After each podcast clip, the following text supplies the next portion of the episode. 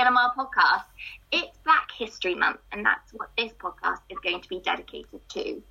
I'm Sarah Ghaffari, I'm an account director at PLMR, and we're very privileged to have PLMR client and friend Trevor Sterling with us today. Trevor is a partner and head of major trauma services at the law firm Moore Barlow, um, and he regularly helps some of the most vulnerable people who've been through some really traumatic experiences get access to the support that they need for their rehabilitation. Um, he is the chair of the Mary Seacole Trust, a leading charity in the UK promoting the life of Mary Seacole and uh, campaigning for what we can learn from her work. And he's also passionate about the NHS and campaigns to improve funding and embracing diversity.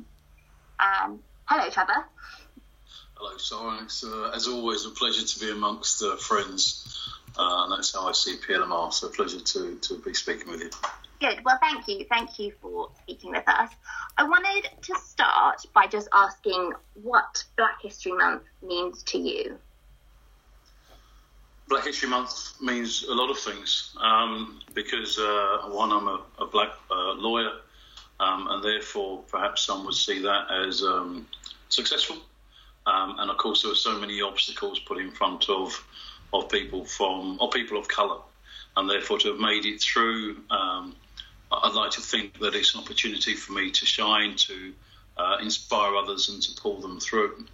But I'm also um, a father, um, and of course, a lot of the issues out there uh, impact very negatively and adversely on people of colour, uh, and I have to somehow use this a month, if uh, not just a month, because it should be more than a month, but use this time as an opportunity to uh, ensure that my children get to recognise some of the great work done and contributions made by by people um, of colour. And lastly, it can be quite a traumatic time because I'm often asked to speak about my own uh, personal experiences, and those experiences were very difficult experiences, particularly when I was a child. And so it does bring up a lot of um, horrible past memories. But it's actually important uh, for me to be able to talk about those so that others can learn from those experiences.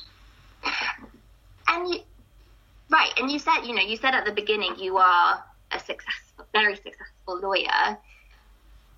What, looking back at your sort of professional career and, and your and your life, what do you what do you put towards, you know, what has led you to become this successful despite some of the um, experiences that you faced and perhaps some challenges, you know, what, what has got you to, to where you are today? You know, it's a really interesting question because I think there are a couple of things which might surprise people. Um, one, I don't really see myself as necessarily successful. I see myself as having not uh, having achieved as much as I perhaps ought to have done. And that sounds a bit strange, but there are people uh, perhaps around me who have done uh, less or the same, but actually would be objectively seen as more successful. So a lot of people wouldn't know who I am or my work, even though I've run some of the biggest con- cases that this uh, country has seen. And I think that sometimes it's very hard to, or harder to shine uh, if you're from my background. What, what got me here, I think, is really a fear um, it's a fear of being the thing that people expect me to be, that negative uh, stereotype. So there's this sort of drive to prove everybody wrong. And mm. it's just exhausting. But in every situation, if whether you're walking down the street and someone's looking over um, their shoulder because you're behind them, or you go to buy something which might be expensive and they assume that you can't afford it, these are all the things that you're trying to to dismantle in terms of perception. So when the opportunity came for me to be in law, it, I was determined to prove everybody wrong, to prove um, I could be a lawyer. And then the final bit of fear is that um, there's always the fear that I'll end up uh, going back.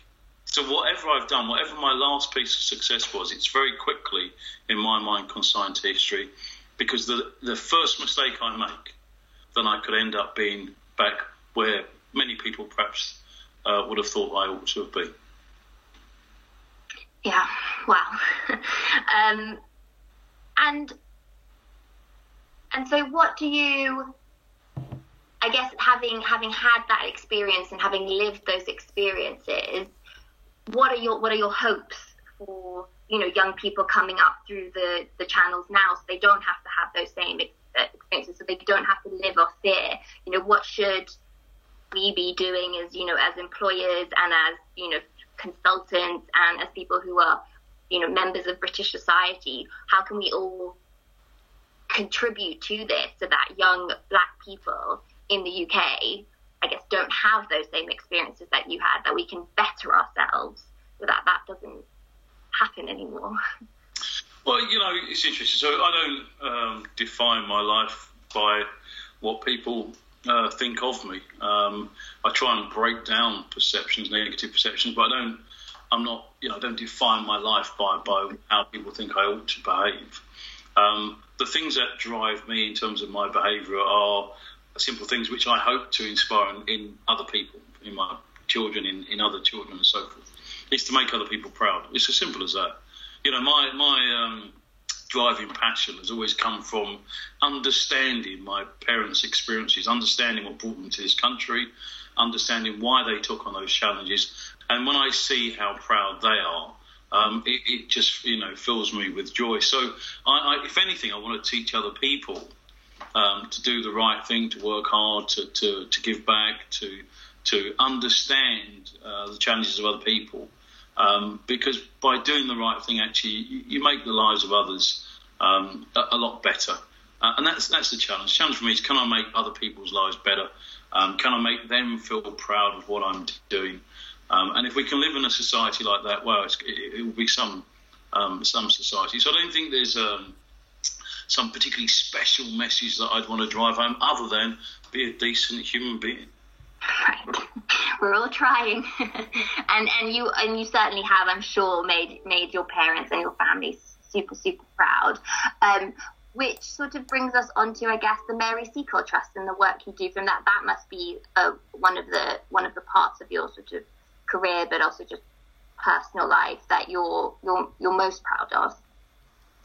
Yeah, and I'm proud because I think Mary would be proud. Um, and and you know, Mary reminds me of my mother, which sounds like a, perhaps a strange thing to say, but that that strong kind of feisty character, um, that person that never really looked uh, over the edge of the cliff because if she did, she might fear uh, falling. So she would just walk along the edge without looking down, just walk because she had a direction of travel, and that's where she was going to go. And that was Mary. Mary uh, was a very uh, determined lady who didn't see uh, her history of slavery as a as an obstacle. Uh, she saw it as something which, um, for her, wasn't necessarily to focus on because she understood her direction of travel. And her direction of travel uh, was about being caring, being uh, compassionate, was about giving support uh, to soldiers, was about nursing people, but also about being a, a business person because she felt she could. Um, and when she went to the Crimean War, uh, the idea of being uh, out there, uh, a woman uh, in her 50s, um, is quite incredible when you think how far she travelled, coming to Britain, being rejected, going out to the Crimea. I mean, who would do that even in today's society? You could probably fly, well, you could fly, but she was doing this by ship. So, can you imagine how strong she was as a character? And When eventually she came back to England and was forgotten, uh, and her business, uh, obviously, she became bankrupt. Um, and but yet she was famous. She was so well known, so well admired, and after her death, she was forgotten. Um, and and, that, and that's the thing, isn't it? It's, it's, how if she wasn't a person of colour, she probably would have been stayed on the history books or, or made her way into them at least. Um, but she was forgotten. So for me, I, what I think about now is in a hundred years' time, who are we going to be talking about? So if we do the right things now, that could be us. It could be us. Is that that's the one that makes that significant change that breaks through, you know, the issues around racism and everything else. It could be us. And so for me, I think the important thing from Mary Seacole's perspective is to look back those 100 odd years and say, well, this is what happened.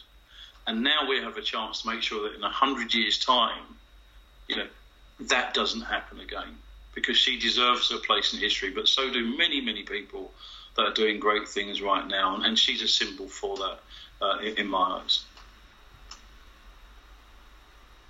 And what is what is the what are the sort of what are you looking forward to the most about the trust for the for the trust for the future? What have you sort of got on the books that will you know will achieve those things that that you want to be remembered? What do you want the trust to be remembered by? You know, in a hundred years' time. Um, that shape the minds of children. So with our uh, education program, you know, we ask children to identify their modern day Marys. So they're already thinking about people that have got Mary's qualities and that that shine in their in their eyes. So uh, that that's one thing. Our work linking with uh, Jamaica, they've also launched their own Young Seacole Ambassadors Initiative, which is fantastic to see young children out in Jamaica, uh, Mary's backyard. Um, uh, also identifying people in in in, uh, in, the in the West Indies in the same way. Um, our diversity program is, is really exciting. We, you know, we published a literature review uh, a while back uh, and had a roundtable around issues uh, in respect of diversity leadership. So to try and inspire more leaders from diverse backgrounds uh, to come through, uh, engaging in conversations like this where we talk about some of the challenges and issues and look for the solutions, um, and then share those with other people. Uh, hopefully, will help shape um, society in some way. Um, so there, there, were just so many things. You know, Mary was a woman, a person of colour, all these other um, attributes, and we can tap into each and every one of those to try and make a difference where a difference needs to be made. And the last thing really is that in hundred years' time, um, the statue is still standing because we are responsible for its maintenance, and we have to raise uh, a lot of money to make sure that she continues to shine and, and gleam yeah, no, that statue's not going anywhere. we'll, we'll make sure of that. Um, and you touched on sort of um, his, history, and you know, we've talked about looking forward, but also back. And I think it would be remiss to have not to miss out and not touch on in this conversation the Black Lives Matter movement and what's happened over the last, well, basically this summer. Um, although, of course, the movement goes far, far back than that. But what what happened this summer, I think, was quite unique, um, both in the USA but also in the UK.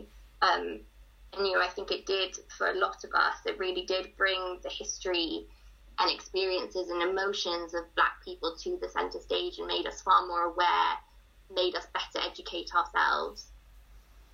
But things are slightly quieter now. I mean, you know, you still got a rumble in the media, but there's not you know, it's not on the news every day, and the, the force um, of the the conversation isn't as strong. Um, so I wanted to hear your thoughts on, on where you think we are now, whether you think we're in a a better place than we were, you know, at the beginning of the year, or whether you know more action needs to be done and it needs to be loud and needs to be right now. Um, yeah, I just wanted to hear what your, what your thoughts are. Yeah, it's an interesting uh, question, that because obviously all of this has happened uh, against the backdrop of a of a pandemic, mm-hmm. um, and therefore it's quite it's, it's, difficult to keep it in the in the spotlight. Um, other than the fact that there are there is an overlap, because we know that people from um, ethnic backgrounds are disproportionately more likely to be adversely affected by uh, the pandemic. So so the conversation does carry on, but the the, the, the big conversation you're talking about, you're right. Um, it can go from a sort of shout into a whisper. Um, and we've got to make sure that it, it, the, the, the voice uh, is raised again uh, and, not, and, not, just lost.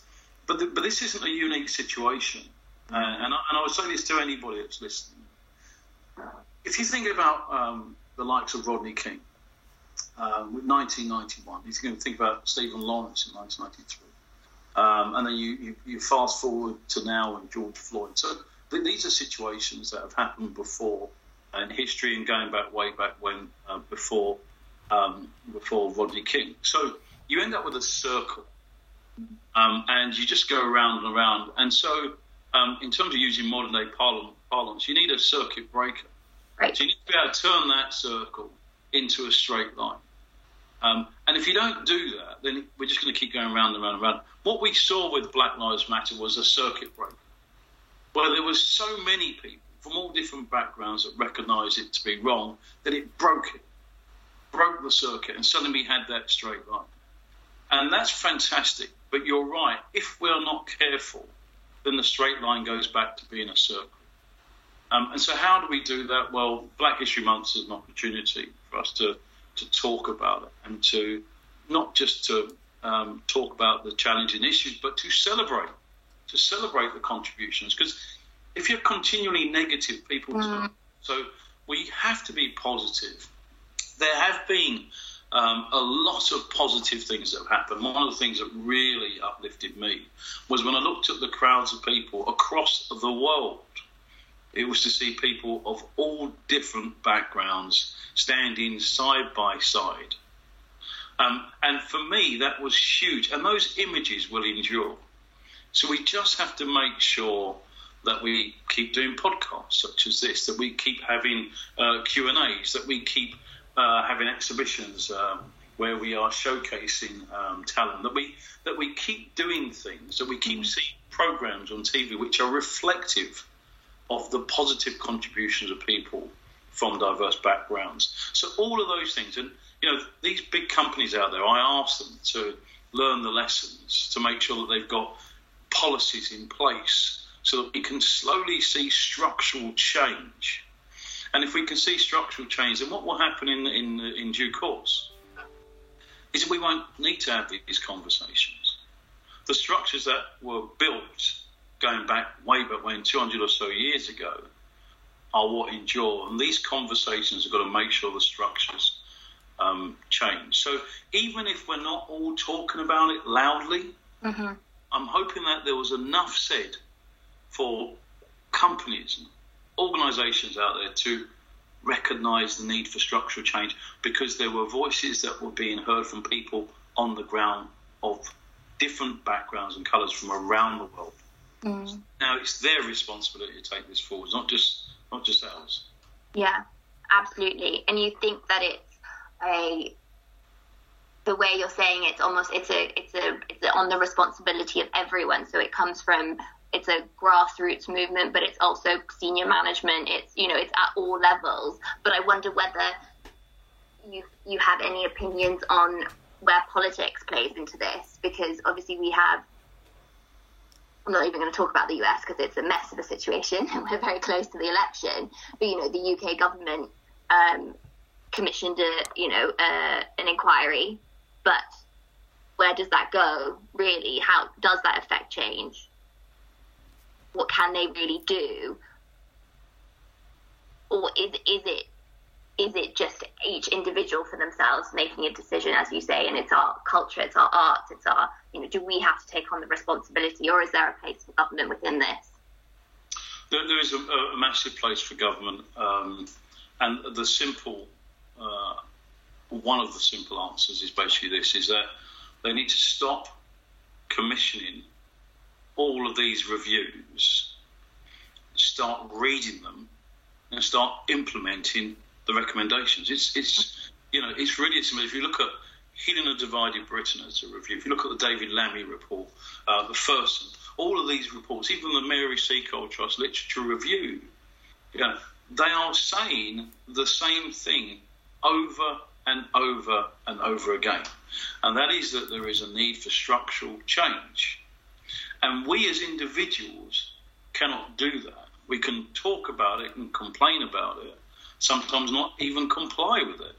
But the reality is to change it, that requires political involvement uh, because that's how our laws essentially are, are made. And the behaviours that come from those changes need to be monitored and overseen again through structures which need to be created uh, through the political machinery. So audits, fantastic, but only if you're going to do something about them when you've when you've learned that there is you know uh, unequal pay disparities and things like that. Um, so putting the machinery in place, the structure requires political involvement. Monitoring it, overseeing it, and enforcing it also requires structures and you need to have the political will for all of that to be put in place. Individually, we can do so much, but mm-hmm. it's difficult for us to make structural change. Fine. Yeah. Um, and I guess, you know, we've had conversations about what that means in terms of, you know, what the um, in terms of you know the work environments that we operate in. So we've talked about sort of the you and I have talked a lot about the legal sector and what can be done there. Um, but just to um, just to sort of because I want to sort of end it on end this on a, a positive note. You know, what what do you see as the are there any things that you can point to, whether from the government or from society, that is like you know that has made real change and this has really impacted my life and the you know the, the lives of my communities and um, you know we want to see more of, of whatever this is. Yeah i mean there are um, uh, uh it, will be difficult for me to say um, that it's all bad because it isn't. And I, I, said a little while ago um, it is about making your parents proud if you can. And I gave a talk the other day, and I, and I showed this picture of my mother standing outside her house in Jamaica. Now, where she lived is a, is a, is a, is a very poor area, a very poor part of Jamaica. Um, and the red dirt of the ground where the kids would run around barefoot, where they had no work, no employment, uh, they had nowhere to go, and they would just play joyfully uh, uh, in, in the red dirt. That that was that was you know their lives, uh, and then they left that to come here um, to help try and contribute to rebuilding this nation. Mm. And here am I, a black lawyer. And when I took my kids back to my mother's house, we, it's still the family house out there. Um, they could see the journey. They could see the journey, and, and that's that's a huge thing. That we've come a long way. Um, and you know, I'm not going to, to, to sit here now as a black lawyer in one of the greatest nations as I see it in the, in the world because it's so incredibly diverse. It's so incredibly well-meaning. A lot of what happens happens through ignorance and historic structures that haven't been dismantled yet. But actually, it's incredible that we can all be alongside each other in the way, if you look at this podcast, all of us from different backgrounds, that's what makes this city, that's what makes this country um, so great. So, um, can I sleep well at night? Uh, yes, because I can look at my mother and my father, and they will say it was the right thing to come here to this country.